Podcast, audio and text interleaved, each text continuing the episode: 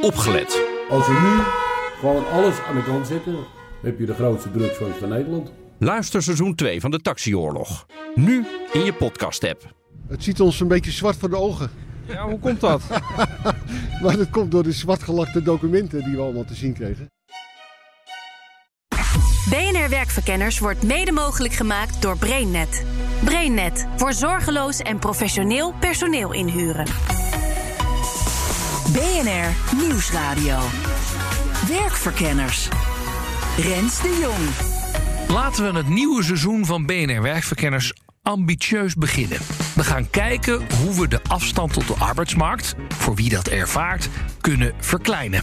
En dat begint meteen al met de formulering. Het is niet alleen dat mensen een afstand tot de arbeidsmarkt hebben, maar de arbeidsmarkt heeft ook een afstand tot deze mensen. En wie deze mensen precies zijn, dat gaan we uitgebreid onderzoeken. Bij het schoonmaakbedrijf CSU geldt voor 8% van het personeel dat ze een afstand tot de arbeidsmarkt hadden.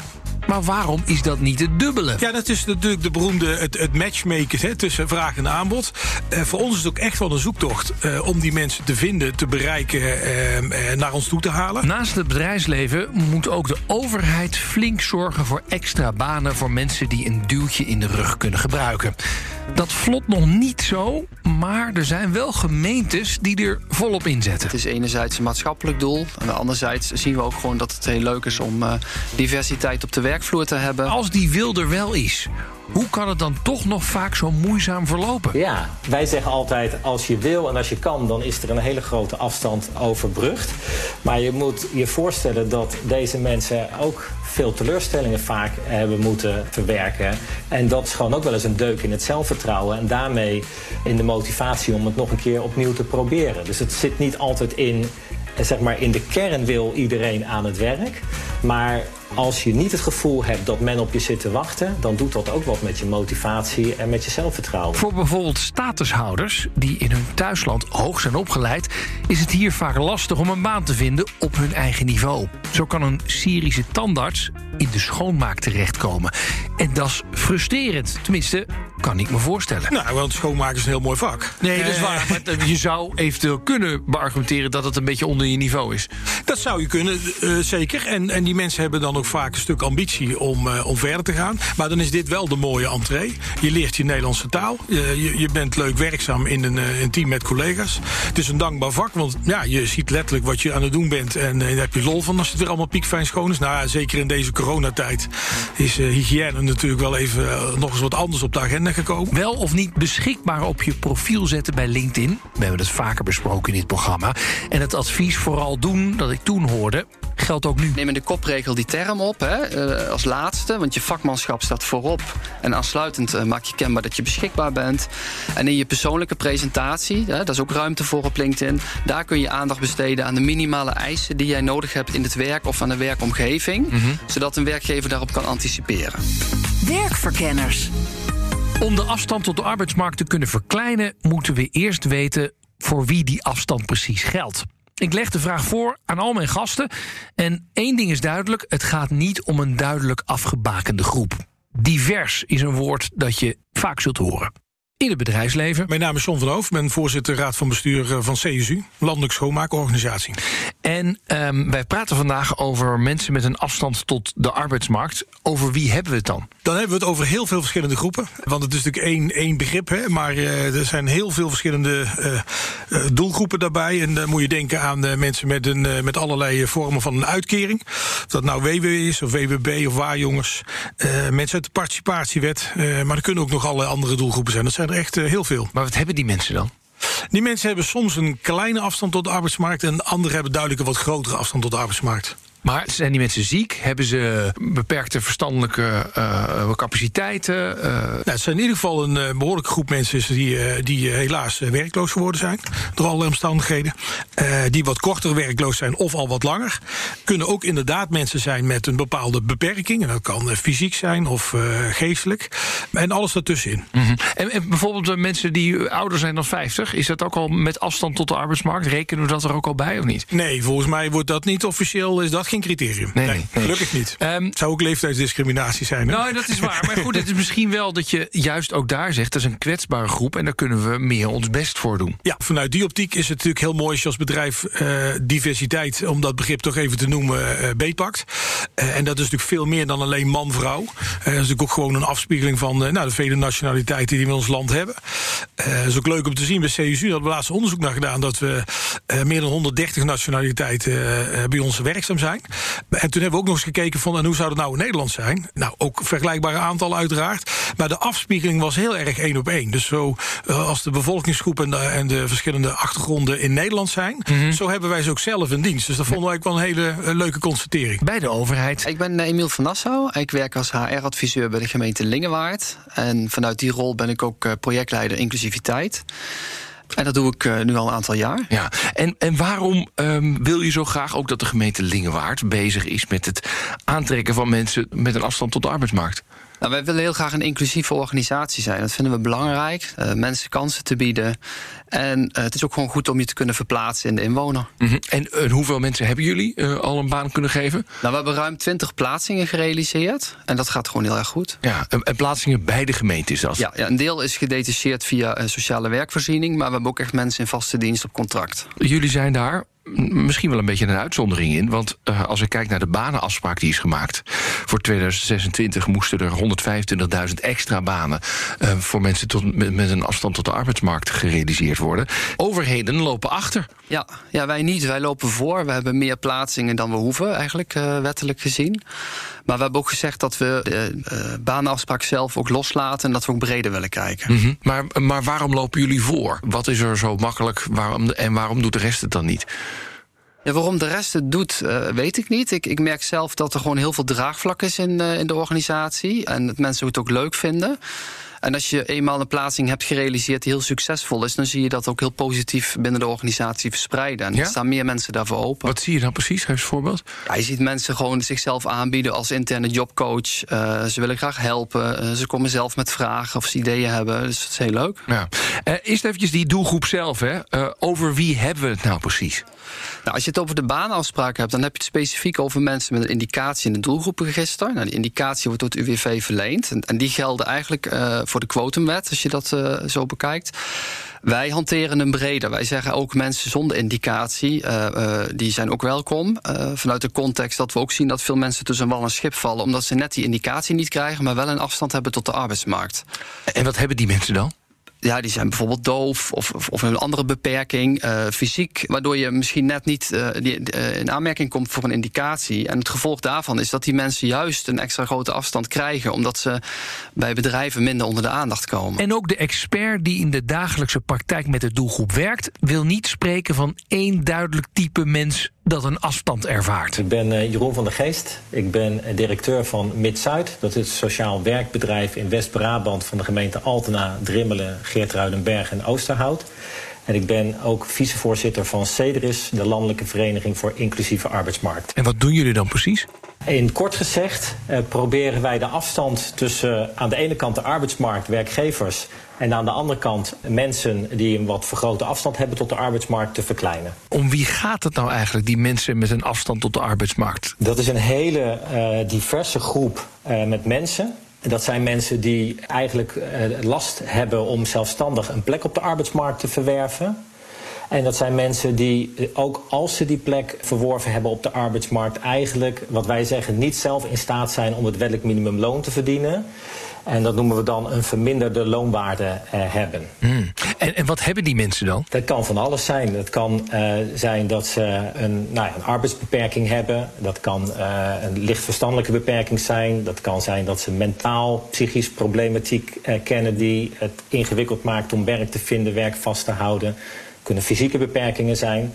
Maar het kan ook zijn dat iemand langdurig al aan de kant staat... en daardoor gewoon een grote afstand tot die arbeidsmarkt heeft verkregen. Ja. En is het voor de ene groep moeilijker om aan het werk te komen... dan voor de andere groep? Nou ja, je ziet dat de belangstelling van werkgevers... dat die ook gewekt moet worden. En dat we daar soms extra aandacht voor moeten vragen. En de ene keer, we doen dat soms te veel doelgroeps... gewijs. En dan zie je dat er voor een bepaalde doelgroep wat meer aandacht is, ook vanuit werkgevers. Maar in feite, als we spreken van een afstand tot de arbeidsmarkt, ja, dan heb je gewoon een achterstand, een handicap om zelfstandig op die arbeidsmarkt terecht te komen. En dan heb je daar een steuntje in de rug nodig. Mm-hmm. En soms ook gewoon één werkgever. Het gaat altijd maar om die ene baan. Dat geldt voor ons allemaal. Dat geldt voor deze mensen ook. En als er een werkgever is die zegt: ik geef jou een kans, dan is die afstand soms ook ineens heel snel overbrugd.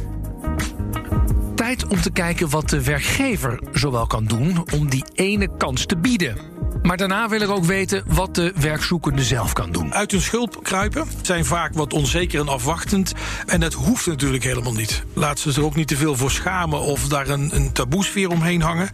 Iedereen heeft talent. Kijk wat je wel kan. Dus ga niet allemaal de hele dag ook lopen benadrukken in je omgeving en laat staan op de arbeidsmarkt wat je allemaal niet kunt. Mm. Nee, draai het om. Wat kun je wel? En stap erop uit. Nou, hoe je dat net zo makkelijk kunt maken als het nu klinkt, dat hoor je zo meteen. Rens de Jong. Eerst eens kijken waar de verantwoordelijkheid van de werkgever ligt. Wat kan die doen om de afstand te verkleinen? Emiel van Nassau richt zich in de gemeente Lingewaard op de hoger opgeleide kandidaten. We hebben als doel dat we op alle lagen in de organisatie plaatsingen willen realiseren. En ik heb de afgelopen jaren gemerkt dat het hbo-wo-niveau dat heel lastig is. Mm-hmm. Dat wil niet zeggen dat ze er niet zijn, maar het is gewoon heel lastig om die doelgroep te vinden. Oh. En vanuit die context heb ik de term beschikbaar geïntroduceerd. Met beschikbaar voor 2 apenstaarten. Die staan voor afstand tot de arbeidsmarkt. En daarmee wil ik met behulp van LinkedIn de vindbaarheid vergroten van die doelgroep. En voor werkgevers en recruiters het makkelijker maken om die kandidaten te vinden. Even over die werkgever gesproken, hè? Want je ziet ook wel dat mensen heel enthousiast beginnen met mensen aannemen met een afstand tot de arbeidsmarkt. En er dan toch achterkomen, dat begeleiden is lastiger dan gedacht. We hebben een aantal andere dingen, maar niet.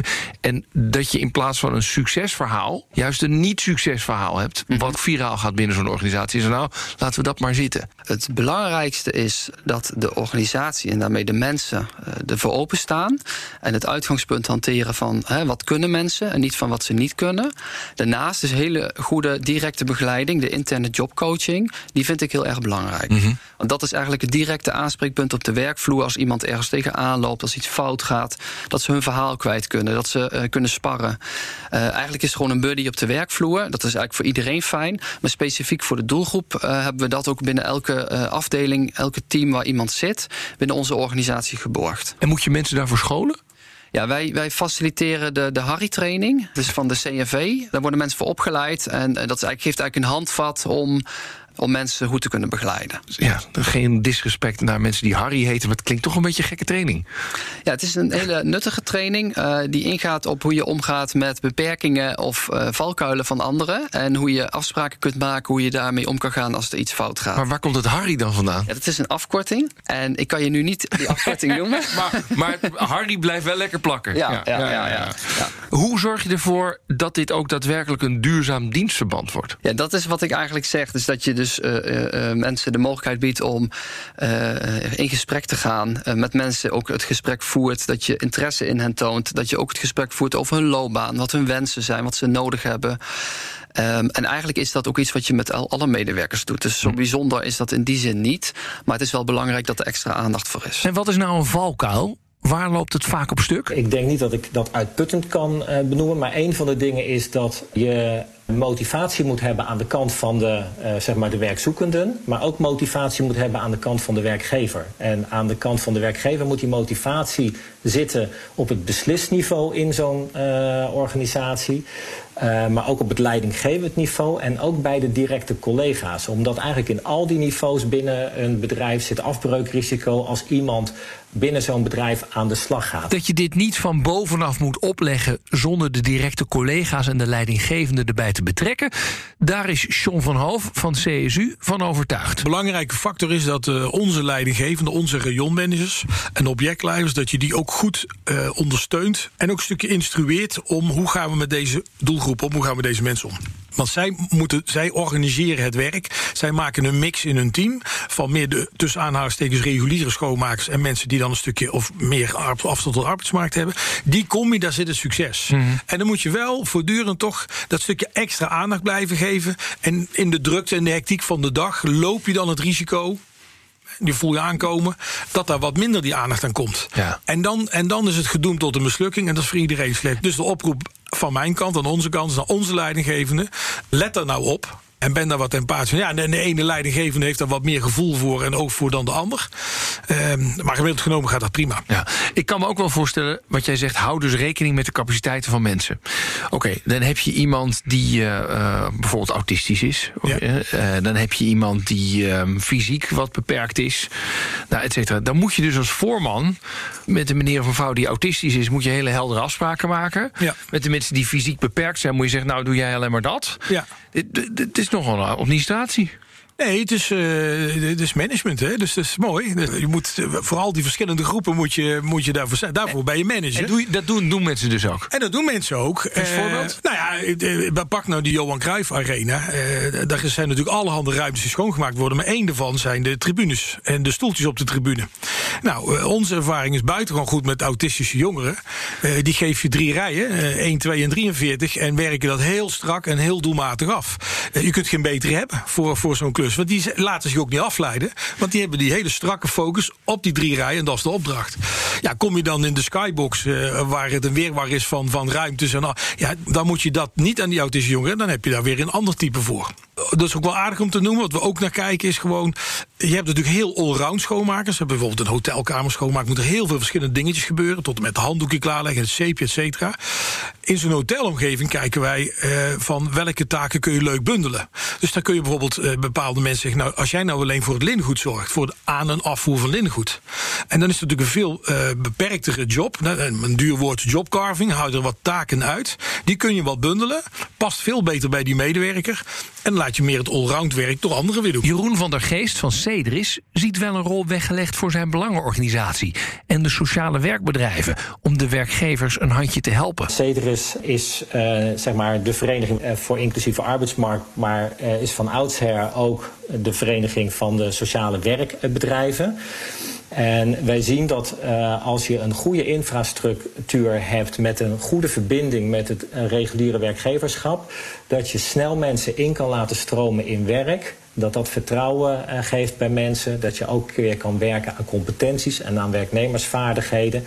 En dat dan aan de andere kant, als er een stukje begeleiding bij die werkgever gegeven wordt, dat je dan die verbinding wel kunt maken. Mm-hmm. Dus we bouwen eigenlijk aan vertrouwen aan de kant van de werkgever en aan vertrouwen aan de kant van de werkzoekende en proberen zo die match wat dichter bij elkaar te brengen. En maakt het dus concreet, wat doe je dan om dat vertrouwen bij die werkgever omhoog te krikken? Want ik kan me best voorstellen dat er heel wat zijn die zeggen, nou ja, ik heb het hart wel op de goede plek, maar ik heb het ook heel druk. Ja, nou om één hele concrete te noemen, dat was zeker onder de oude wet, de sociale werkvoorziening, was dat een veel gebruikte, is de detacheringsfaciliteit. Dus dat betekent dat een werkgever gebruik kan maken van de beschikbaarheid van een arbeidskracht zonder dat hij hem direct in dienst hoeft te nemen. En dan kan dat vertrouwen groeien.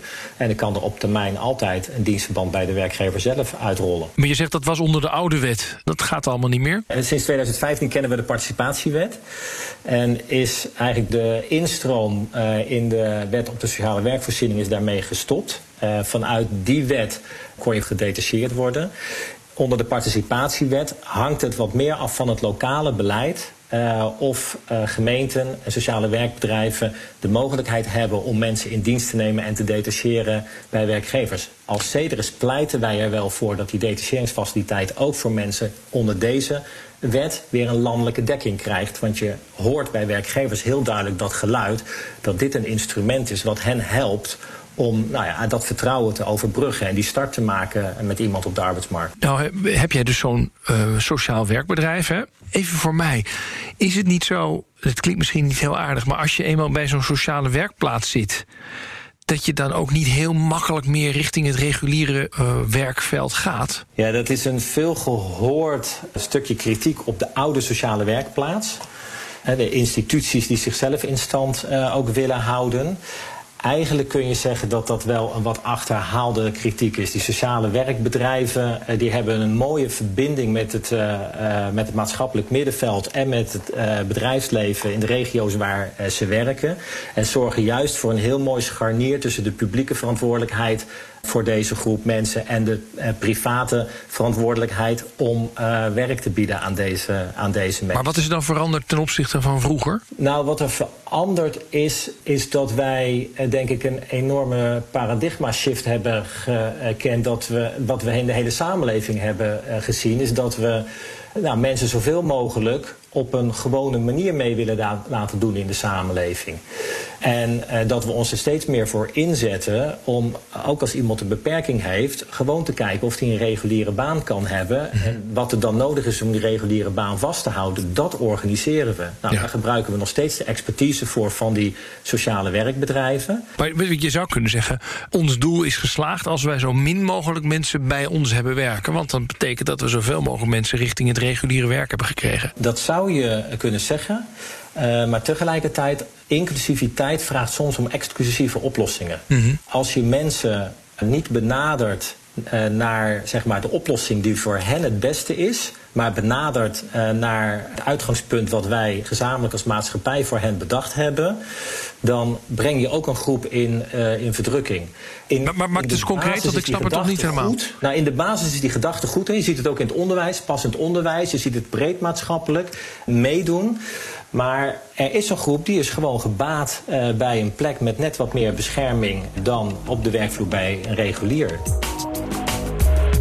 En dan is er nog de werkzoekende zelf. Wat kan die precies doen? Nou, we hoorden eerder al van Sean van Hoof van CSU dat ze erop uit moeten. Uit hun schulp benadrukken wat ze wel kunnen en niet te veel focussen op wat ze niet kunnen. Je kunt natuurlijk zelf rechtstreeks naar bedrijven toestappen. Dat kan natuurlijk ook heel prima via jobcoaches en via allerlei bedrijven en instanties die er ook voor zijn. En daar hebben we in Nederland een heel mooi scala van. Dus het is niet zo dat je het allemaal helemaal op eigen kracht moet gaan doen. Maar goed, stel je voor je hebt dat gesprek. Je wil ook wel eerlijk zijn over wat je wel kan en wat je niet kan. En dan zou mijn neiging ook kunnen zeggen, ja, by the way, ik ben wel licht autistisch, dus je moet me wel een paar rijen geven en niet iets heel moeilijks genoeg. En dan ben je toch je eigen merk een beetje aan het afbreken, snap je? Nee, zeker niet, want wie zegt niet dat je dan juist extra interessant bent voor die drie rijen waar we het net over hadden. Ja. Dus nee, ik vind uitgangspunten zeker, wat kun je wel, wat is jouw ambitie, waar wil je naartoe? Dat geeft ook de energie in het gesprek. En dat er dan een aantal beperkingen zouden zijn, één of meerdere. Gelukkig is dat gewoon prima te ondervangen. We hebben daar ruimschoots ervaring mee. Dus dat is op te lossen. Daar kom je samen uit. En dan, daar doe ik wel de oproep, breng dat ook eerlijk. Want anders loop je gewoon een bepaald risico dat er wel teleurstelling komen die werkvloer. Daar heeft niemand wat aan. En ook Jeroen van der Geest pleit ervoor dat de werkzoekende zich zichtbaar maakt. En ook hij wijst erop dat ze daar hulp bij kunnen krijgen. We moeten de competenties van mensen zichtbaar maken. En die zijn er wel degelijk. En er zijn veel werkgevers die ook vraag hebben naar die competenties. Ja. Schiet me nu even een voorbeeldje te binnen hoor. Maar ik weet dat er bij politieonderzoek veel video's nagekeken worden waar je heel secuur moet kijken. Nou, daar worden mensen met een, wat wij zeggen, een arbeidsbeperking, autistisch spectrum, die zijn ontzettend goed in dat werk. Dus daar is dat helemaal geen arbeidsbeperking. Daar is het een verrijking. En die mensen zouden dus in hun profiel er ook veel aan hebben zichtbaar te maken waar ze juist goed in zijn. Hoe open ben je eigenlijk over je eigen beperkingen? Dat is natuurlijk met alles waarvan wij in eerste instantie denken dat geeft een afstand of minderwaardigheid. Dat maakt natuurlijk heel erg uit hoe wij er tegenaan kijken. Als wij het als maatschappij heel gewoon gaan vinden dat we met elkaar meerwaarde voor de samenleving creëren, ook als je mentale problematiek kent of verstandelijke problematiek, dan wordt het voor deze mensen ook makkelijker om daar open over te zijn. Emiel van Nassau van de gemeente Lingewaard pleit ervoor dat de werkzoekende het woord beschikbaar, maar dan met 2 apenstaartjes, in zijn of haar profiel zet. Maar willen mensen met een afstand tot de arbeidsmarkt daar wel zo open over zijn op social media? Ik heb een aantal mensen natuurlijk gesproken voordat ik hiermee begon. Van wat vind je hiervan? En de reacties zijn heel divers. Iedereen geeft eigenlijk wel aan dat de term beschikbaar, dat ze dat prima vinden. Als je het hebt over de toelichting op de persoonlijke presentatie, daar zit verschil in. Omdat iemand die geen fysieke, zichtbare beperking heeft het soms lastig vindt om dat te benoemen. Mm-hmm. Ook voor mensen uit de privésfeer die dat misschien niet eens weten. Daarom zeggen we ook van, je bent vrij om te kiezen wat je wil.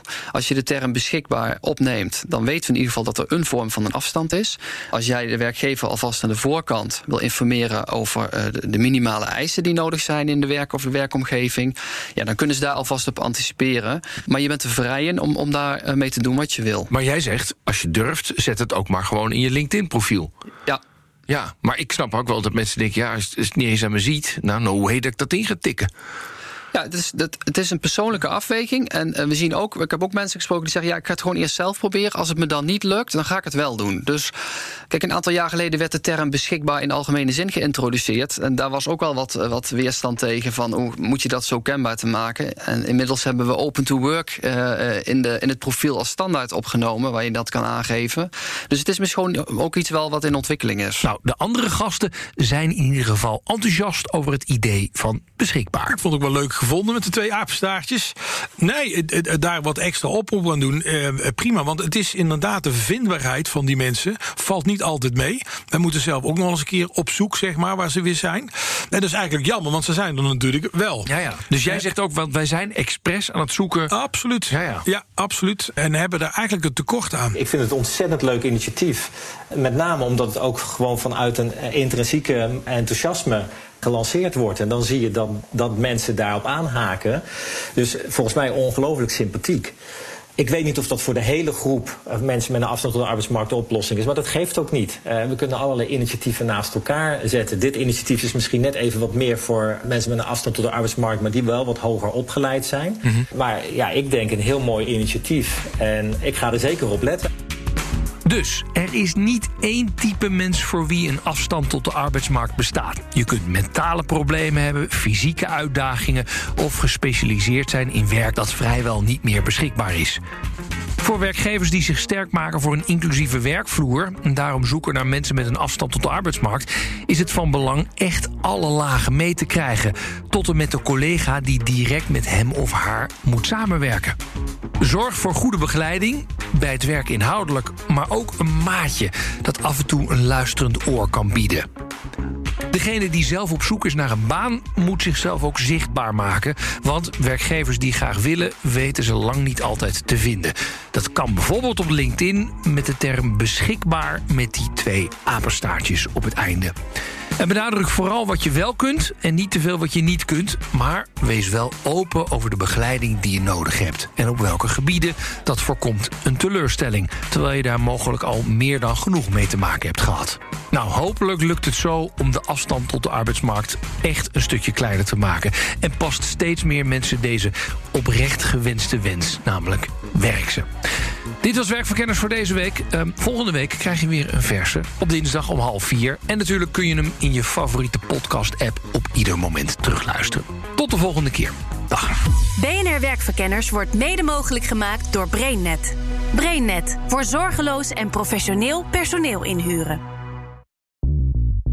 Bij BNR ben je altijd als eerste op de hoogte van het laatste nieuws. Luister dagelijks live via internet. Bas van Werven. En heel langzaam komt de zon op rond dit tijdstip. Je krijgt inzicht in de dag die komt op BNR, het Binnenhof in Nederland en de rest van de wereld. De Ochtendspits. Voor de beste start van je werkdag. Blijf scherp en mis niets.